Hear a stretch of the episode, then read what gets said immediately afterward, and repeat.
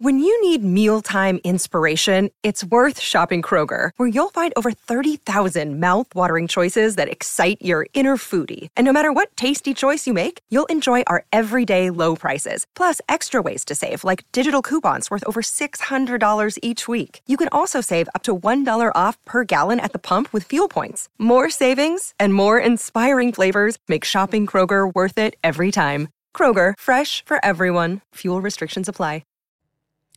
C'è chi vive la vita come se fosse una tortura. Ogni ostacolo, imprevisto o sofferenza diventa un sopruso che comporta soltanto dolore, maledizioni e bestemmie.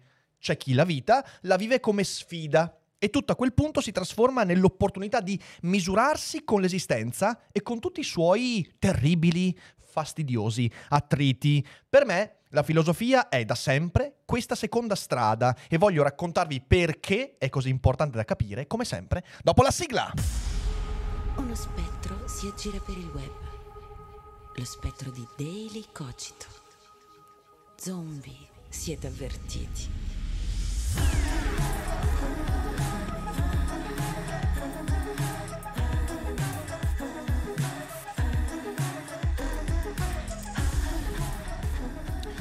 Che cos'è? Il dolore. Cos'è la sfortuna? Cos'è l'imprevisto? Sono forse questi elementi ingiustizie imposte oppure indizi per capire meglio? Cos'è un imprevisto? È un'iniqua punizione oppure l'occasione per modificare il mio approccio alla realtà? Io credo che l'esistenza non sia fatta a misura di ciò che mi rende felice, né ricalcata sulle mie aspettative. L'esistenza infatti continuamente ci contraddice, ci punisce, ci violenta. E spesso non sappiamo perché, spesso non troviamo la motivazione. Questo è il fatto che trasforma la vita in un bivio, da un lato c'è la strada che ci porta ad odiare la sua indomabilità e nasconderci da essa, oppure l'altra strada è quella che ci porta ad accettare la sfida che ci lancia al fine di, da- di darle un significato. La domanda che ognuno di noi deve porsi in mezzo a questo bivio è la seguente. Quale strada io sceglierò?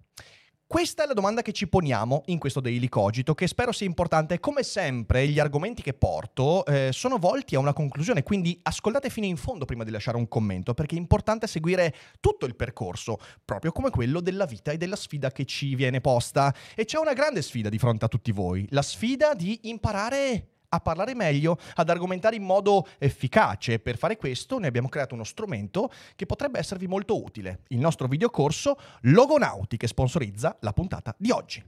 Logonauta! Logonauta, eccoci qua. Eccoci qua. Logonauti è il nuovo videocorso di comunicazione e argomentazione di Ric Dufer. E Alessandro De Concini. Pensare ciò che si vuole e dire ciò che si pensa. Liberarsi dal fatto che il linguaggio spesso viene visto come una catena, un ostacolo e iniziare a usare il linguaggio in ogni modo, quello verbale, quello non verbale, sia nella forma, ovvero il modo con cui comunichiamo, sia nel contenuto, ovvero ciò che mettiamo nel linguaggio, non più come un ostacolo, ma come un alleato. Logonauti è un videocorso, è una community, è un percorso pratico, teorico insieme che vi permetterà di fare un salto di qualità nella vostra capacità di comunicazione orale nella vita di tutti i giorni, nel lavoro, nello studio e in ogni contesto possibile. Perché in fin dei conti la felicità si raggiunge esprimendo se stessi in modo adeguato. E allora entrate in Logonauti e partite con noi per un viaggio per riprendere il controllo della comunicazione. C'è dolore, c'è sofferenza e tu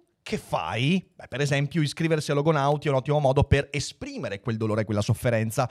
Ma dall'altra parte c'è la filosofia. E la filosofia non mi ha mai suggerito di nascondermi dal dolore, sottrarmi dai fastidi, dagli attriti, odiare l'esistenza. Anzi, la filosofia è il continuo tentativo di spingermi a dare un significato a certe cose, a certe cose che spesso non riusciamo ad accettare e usare queste cose ed è la sfida che ci lancia l'esistenza, quella sfida che ci impone non di nascondere questi elementi che eh, ci mandano fuori giri, ma ad abbracciarli, a prenderli e capire che ruolo dare loro.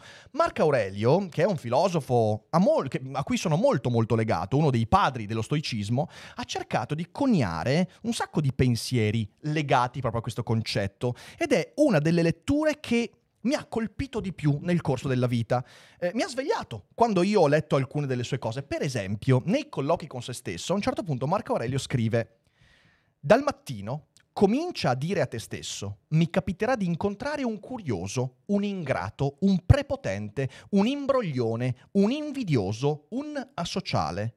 Tutti questi vizi derivano dalla loro ignoranza del bene e del male, ma io, che ho osservato che la natura del bene è bella e quella del male è brutta e che la stessa natura di chi sbaglia è quella di un mio parente, non per lo stesso sangue o seme, ma in quanto compartecipe di una mente e particella divina, non posso subire un danno da nessuno di loro, perché nessuno mi farà cadere in brutture, né potrò adirarmi con chi mi è parente, oppure odiarlo. Siamo nati infatti per collaborare, come i piedi, le mani, le palpebre, le file di denti superiori e inferiori.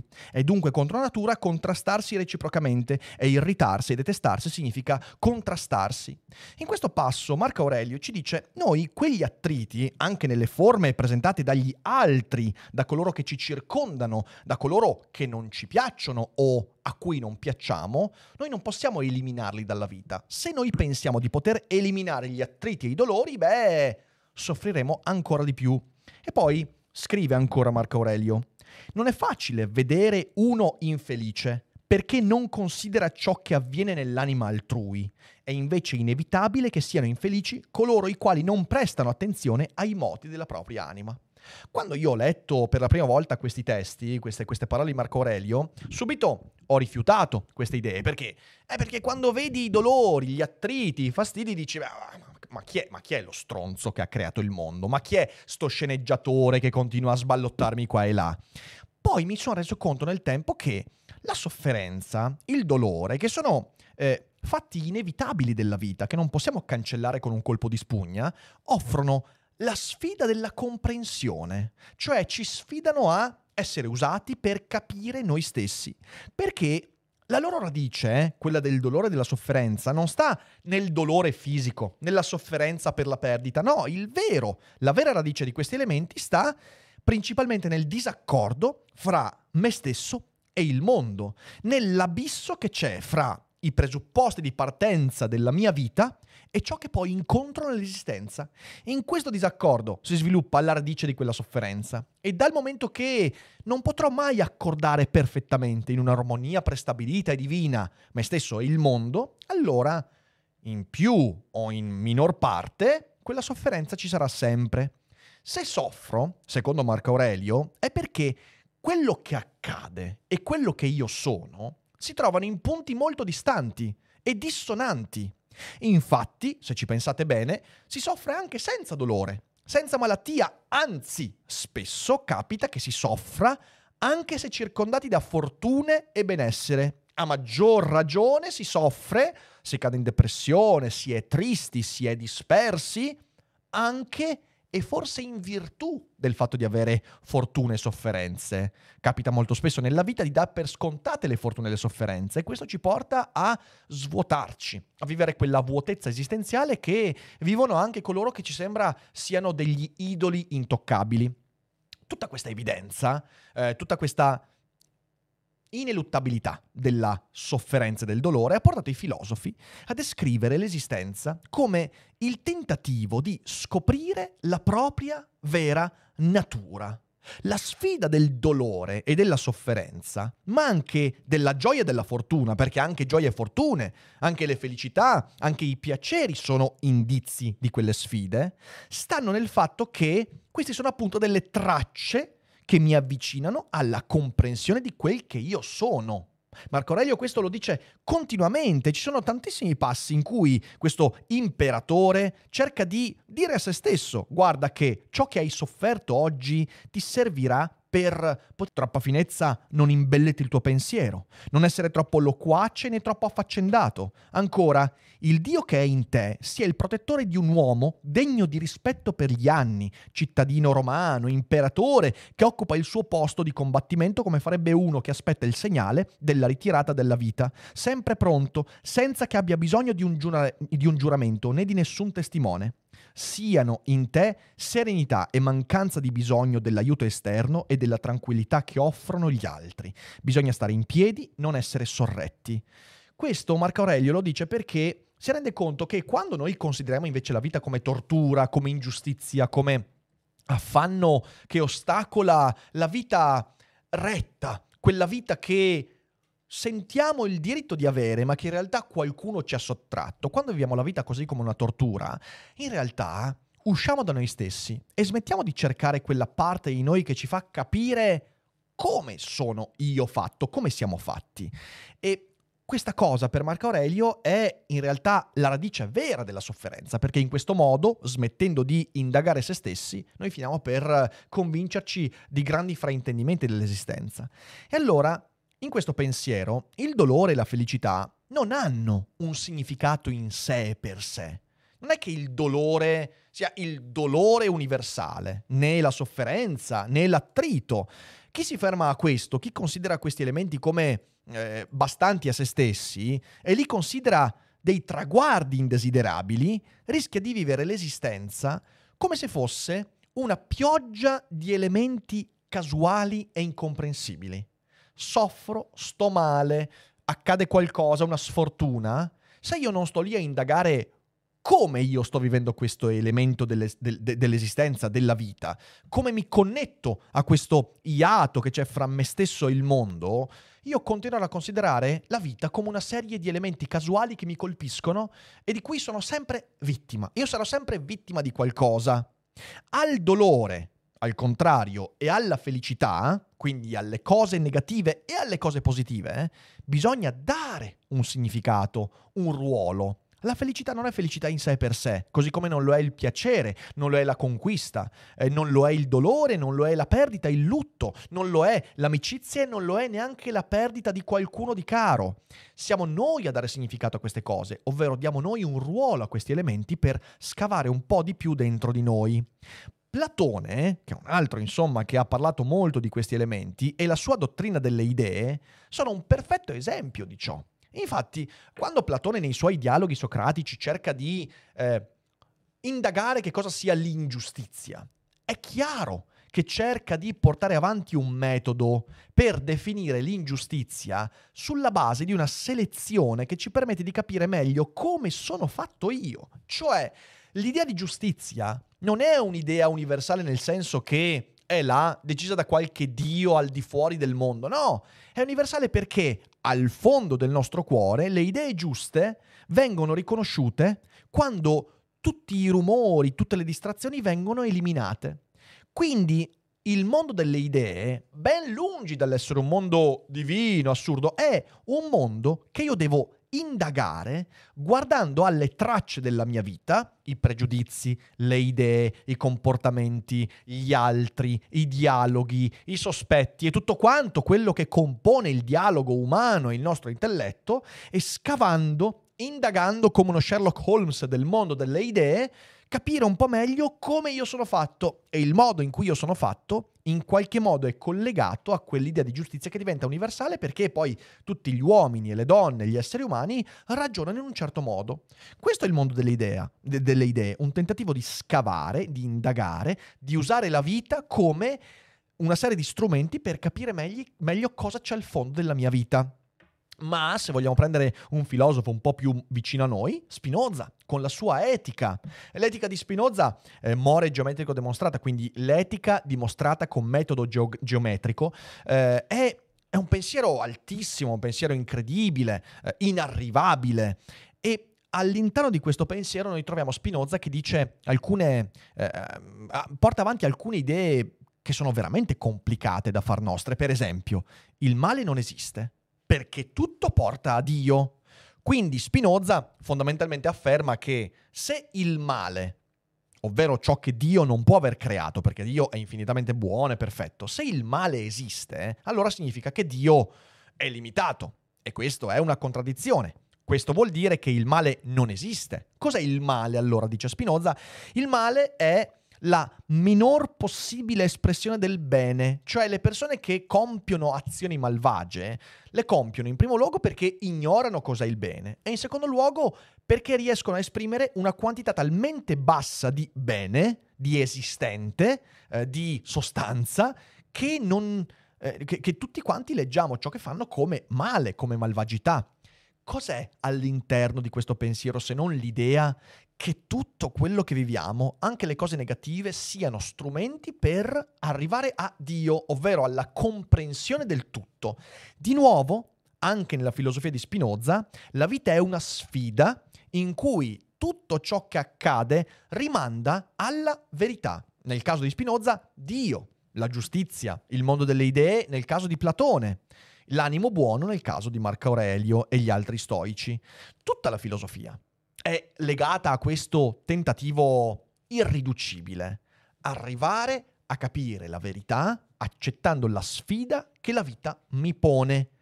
Tutto quanto è uno strumento di comprensione del sé, delle mie radici intellettuali, spirituali, filosofiche.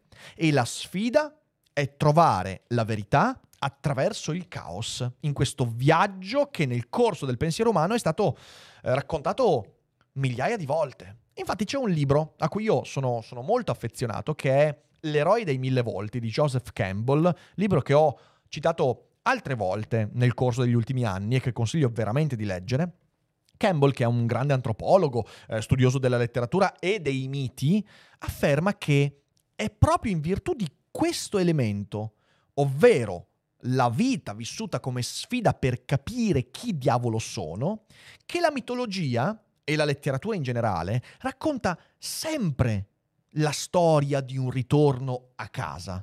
Guardate bene tutta la grande mitologia, la mitologia moderna e anche quella contemporanea, quindi eh, dalle mitologie omeriche fino al Signore degli Anelli, sono tutte mitologie in cui dei personaggi vivono un viaggio in cui partendo da un luogo familiare, la casa, passano attraverso anche un inferno e poi tornano a quella casa. E questa è la metafora, secondo Campbell, del ritorno a sé, che non è un ritorno piatto, passivo, è un ritorno attraverso una sfida, è un percorso di crescita, di perdita, di dolore, di gioie, di conquiste, di lutti, di fallimenti, eccetera, eccetera, che poi alla fine mi fa tornare a quella casa che però è diventata qualcosa di diverso. Allora possiamo citare Ulisse, Odisseo, che attraverso il suo viaggio eh, da Itaca alla città di Ilio conquista la città e poi nel viaggio di ritorno ci mette dieci anni e poi ritorna a Itaca effettivamente, ma lui non è lo stesso Ulisse, Itaca non è la stessa Itaca, tutto è cambiato, è un ritorno a casa, ma non è la stessa casa, non solo perché è cambiata in dieci anni Itaca, anzi in vent'anni Itaca, ma anche perché Ulisse è cambiato, perché il percorso lo ha mutato, perché la sfida lanciata dalla vita attraverso le avventure con eh, Polifemo, Circe e via dicendo, gli ha mutato radicalmente il modo di vedere il mondo. Oppure, eh, visto che ieri sera volevamo fare la monografica su eh, il meraviglioso mago di Oz, che non siamo riusciti a fare per problemi tecnici, ma la rifaremo la prossima settimana, dicevo, oppure Dorothy, che parte dal Kansas e poi un uragano spazza via la sua casa, lei fa questo viaggio assurdo, psichedelico, incredibile, folle attraverso eh, la città di Smeraldo, i paesi eh, che Oz governa, vede streghe, folletti, mostruosità terribili e, e poi ritorna in Kansas. Ma non è la stessa Dorothy a tornare nello stesso Kansas, perché ha attraversato una serie di sfide e queste storie si raccontano mille e più mille volte. Gli Hobbit, nella contea, io ne ho anche parlato in La parola Don Chisciotte. Sam e Frodo, e ovviamente anche Merry e Pippin, partono dalla contea, questo luogo angelicato in cui tutti pensano di avere tutto ciò di cui hanno bisogno per stare bene con se stessi. Ma poi incombe ovviamente il potere dell'anello e quindi la guerra e quindi Sauron e questi hobbit devono fare un viaggio, un viaggio in cui sono perfettamente costretti. Perché? Perché riconoscono il fatto che se vogliono proteggere la contea devono andare dall'altra parte della terra di mezzo e in questo viaggio poi alla fine delle peripezie ritornano alla contea, ma la contea non è più la stessa.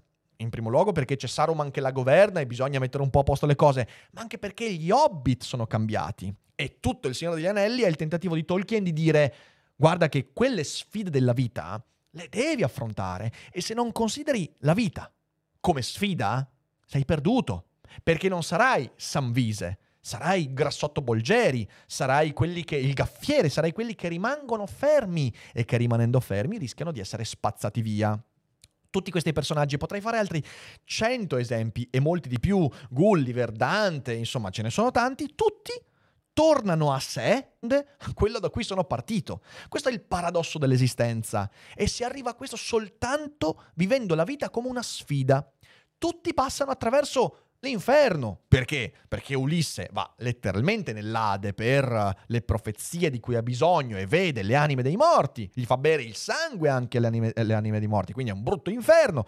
Dorothy passa per l'inferno, certo, perché le scimmie volanti e tutto quello che vive, poi ovviamente anche la stanza del mago di Oz e le streghe e tutto quello che accade e attraverso quell'inferno scopre cose di sé, scopre l'amicizia, scopre il proprio egoismo, scopre il senso di colpa, scopre il desiderio, scopre tutto attraverso quell'inferno, senza il quale non avrebbe mai potuto maturare la visione del mondo che poi si porta a casa. E ovviamente che stiamo a parlare, gli hobbit attraversano l'inferno, l'inferno letteralmente perché entrano a Montefato per distruggere il male incarnato dell'anello. Ed è soltanto attraverso questo inferno, questa sfida terribile che tutti quanti prima o poi siamo chiamati ad affrontare, che gli hobbit possono tornare a casa se, ed è questa la grandezza di Tolkien, se gli hobbit avessero rifiutato di andare attraverso quell'inferno per paura, eh, perché non ci credevano, perché pensavano che la contea fosse troppo bella da essere lasciata, la contea a un certo punto sarebbe scomparsa perché c'era un solo modo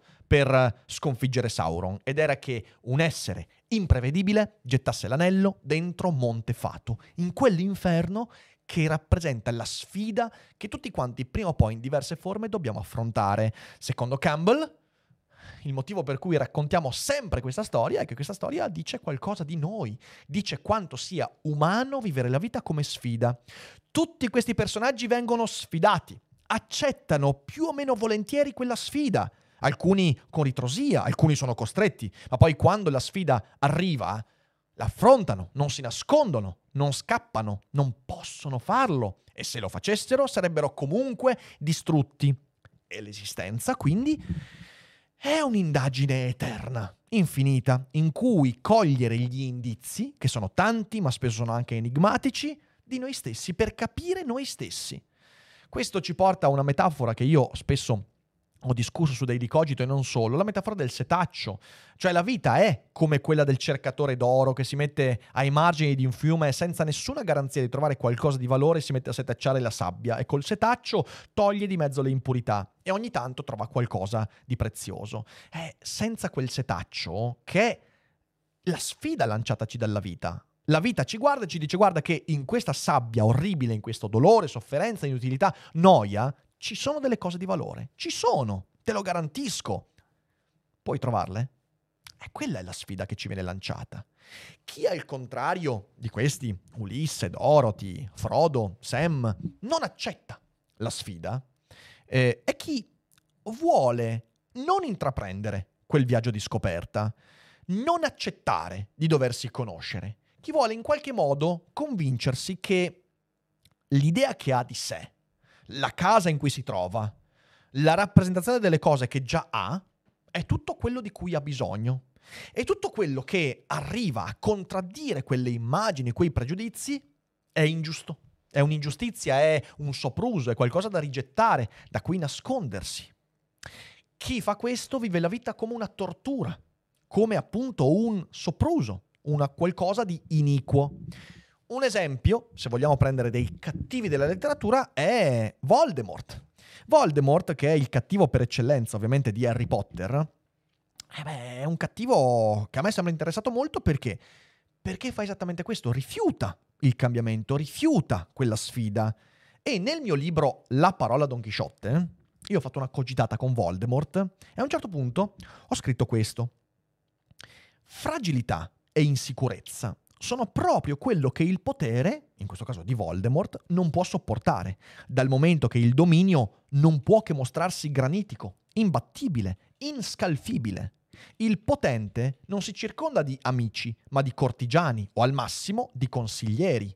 Voldemort si circonda di adepti, personaggi le cui insicurezze e fragilità impongono di legarsi a un potere, ma al tempo stesso impossibilitati a esercitare loro stessi quel potere. I Mangiamorte non sono amici, tantomeno alleati di Voldemort, sono suoi sudditi, i quali devono obbedienza incondizionata e una grande artificiosa distanza rispetto al loro idolo.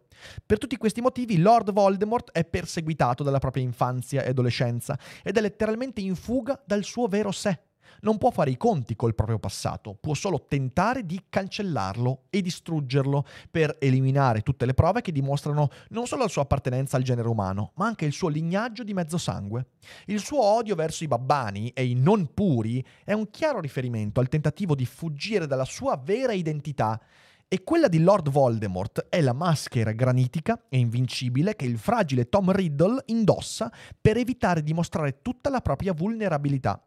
Spesso il potente distrugge e perseguita chi gli somiglia, poiché deve distruggere prima di tutto la somiglianza per poter costruire un nemico che gli sia autenticamente alieno. Ed Harry Potter ovviamente assomiglia molto a Voldemort. E cosa c'è eh, in questo della sfida? Beh, il fatto è che quella maschera Voldemort, Tom Riddle, la costruisce perché è il tentativo di fuggire dalla sfida.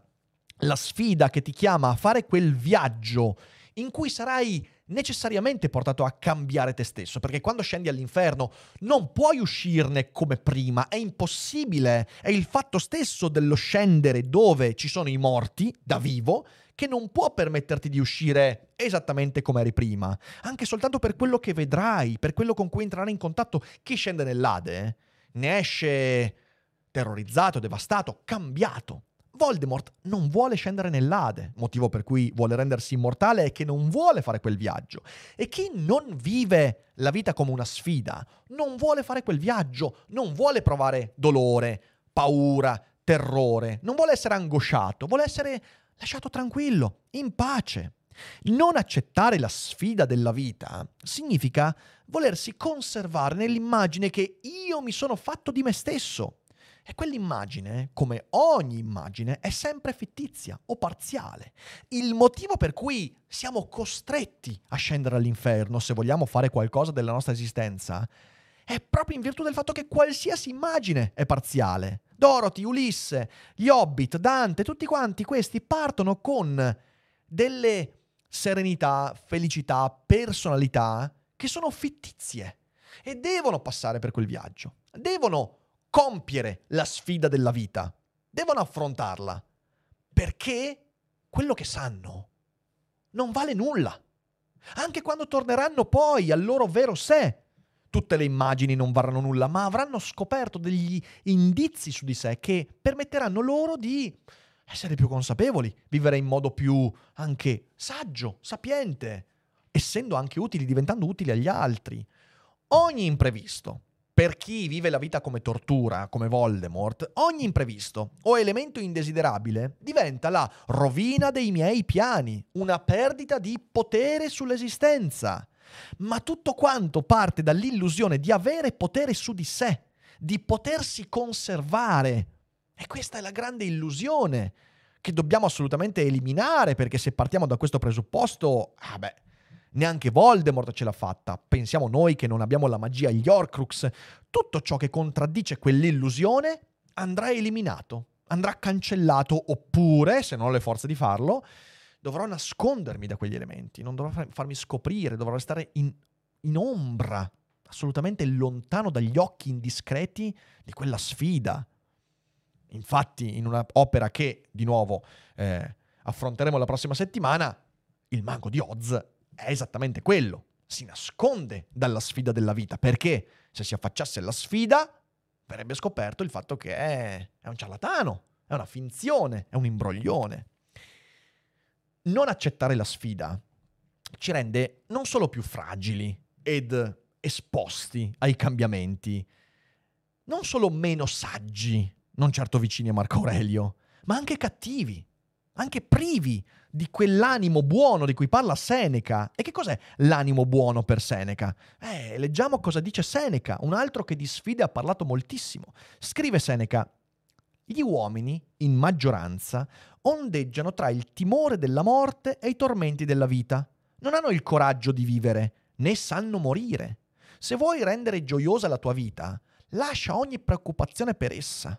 Nessun bene giova a chi lo possiede se il suo animo non è pronto a perderlo. Ed è più facile accettarne la perdita se, una volta perduto, non può essere rimpianto. Perciò prepara virilmente il tuo spirito a quanto può capitare anche ai più potenti. Il concetto di sfida, ovviamente io ho citato due stoici perché lo stoicismo è un pensiero che ha fatto della vita come sfida credo uno dei pensieri più potenti della storia, che infatti sopravvive da migliaia di anni perché a tutte le persone può dire qualche cosa.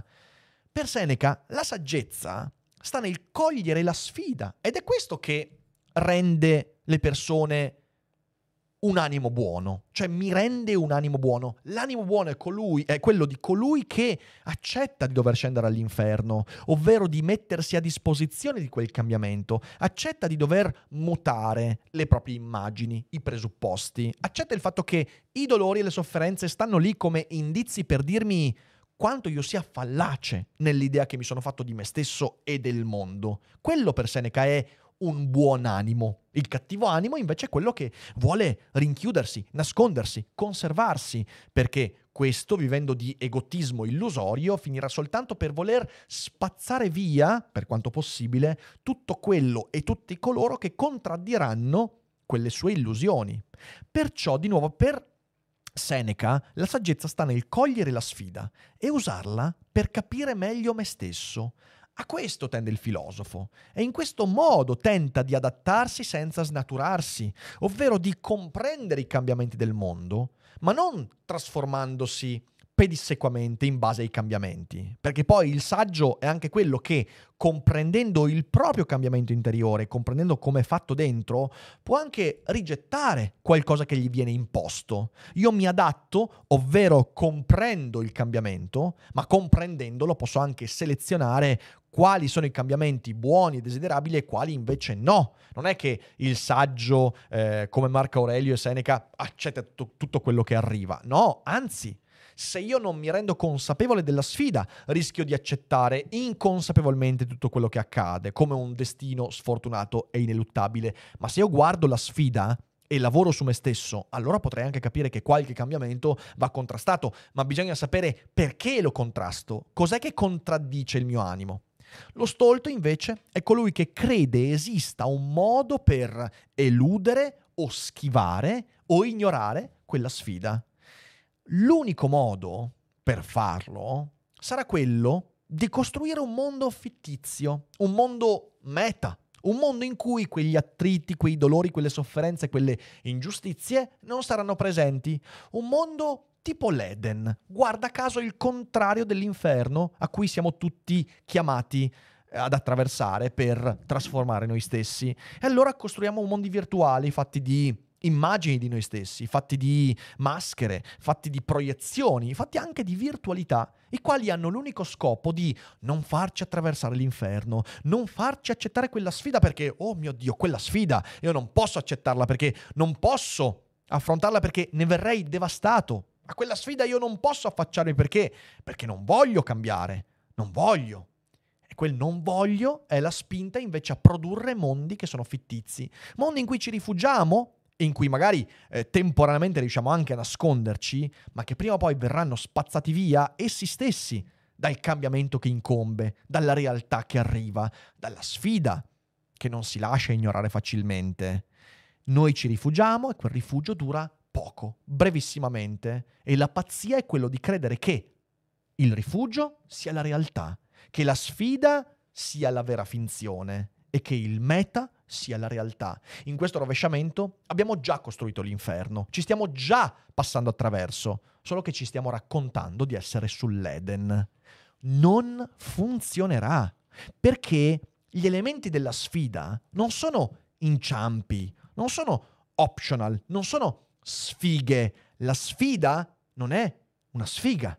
E confondere la sfida con la sfiga è un errore madornale che prima ci illude di potercela cavare, di poter passare inosservati e poi ci lascia a terra quando ci manda contro i suoi araldi, il dolore, la sofferenza, la perdita, senza che noi riusciamo più a farne niente, perché non abbiamo attraversato l'inferno quando potevamo farlo, non abbiamo quindi appreso indizi su chi siamo e quando la realtà ci chiede chi sei tu, non sappiamo rispondere. La sfida accettata è quella che ci permette di dire, ok, io nel corso della vita ho appreso di me queste cose, cerco di metterle a frutto per far sì che gli elementi della sfida non mi annientino completamente. Gli hobbit tornano alla contea, ma non sono fragili come gli altri hobbit. I loro sguardi sono cambiati, sono più consapevoli, hanno compreso qualcosa del mondo perché hanno compreso qualcosa di loro stessi. Sam ha compreso di voler sposare qualcuno, di voler fa- fare famiglia. Frodo ha compreso di voler prendere la nave verso i porti oscuri e di tornare a Valinor. Gandalf ha compreso, persino lui, il sapiente, comunque passando per l'inferno, ha compreso di dover abbandonare la Terra di Mezzo perché il suo ruolo è stato svolto. Il viaggio che la sfida ci impone ci permette di comprendere qual è il nostro ruolo. Se lo capiamo, allora possiamo guardare al mondo con occhi consapevoli, ovvero con i miei occhi, non con gli occhi di qualcun altro. Se rifuggiamo la sfida, gli occhi saranno sempre chiusi, oppure gli occhi di qualcun altro, e noi non capiremo nulla quando la sofferenza ci colpirà e cercheremo soltanto di nasconderci. Lasciateci in pace, ma la sfida non ti lascia in pace e quindi è meglio affrontarla quando si è in tempo.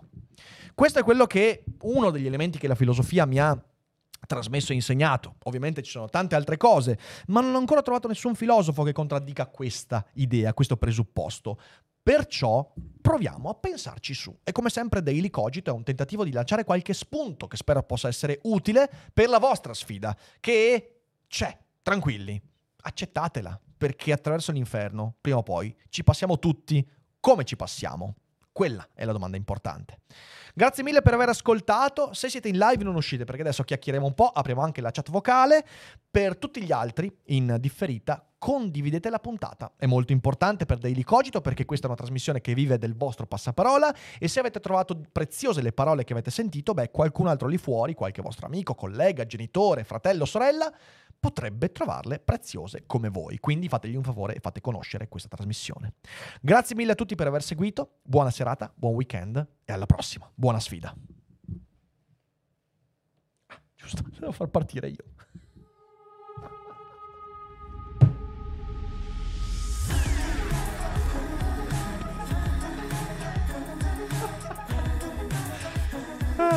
Ho perso la sfida stasera. Ho perso la sfida.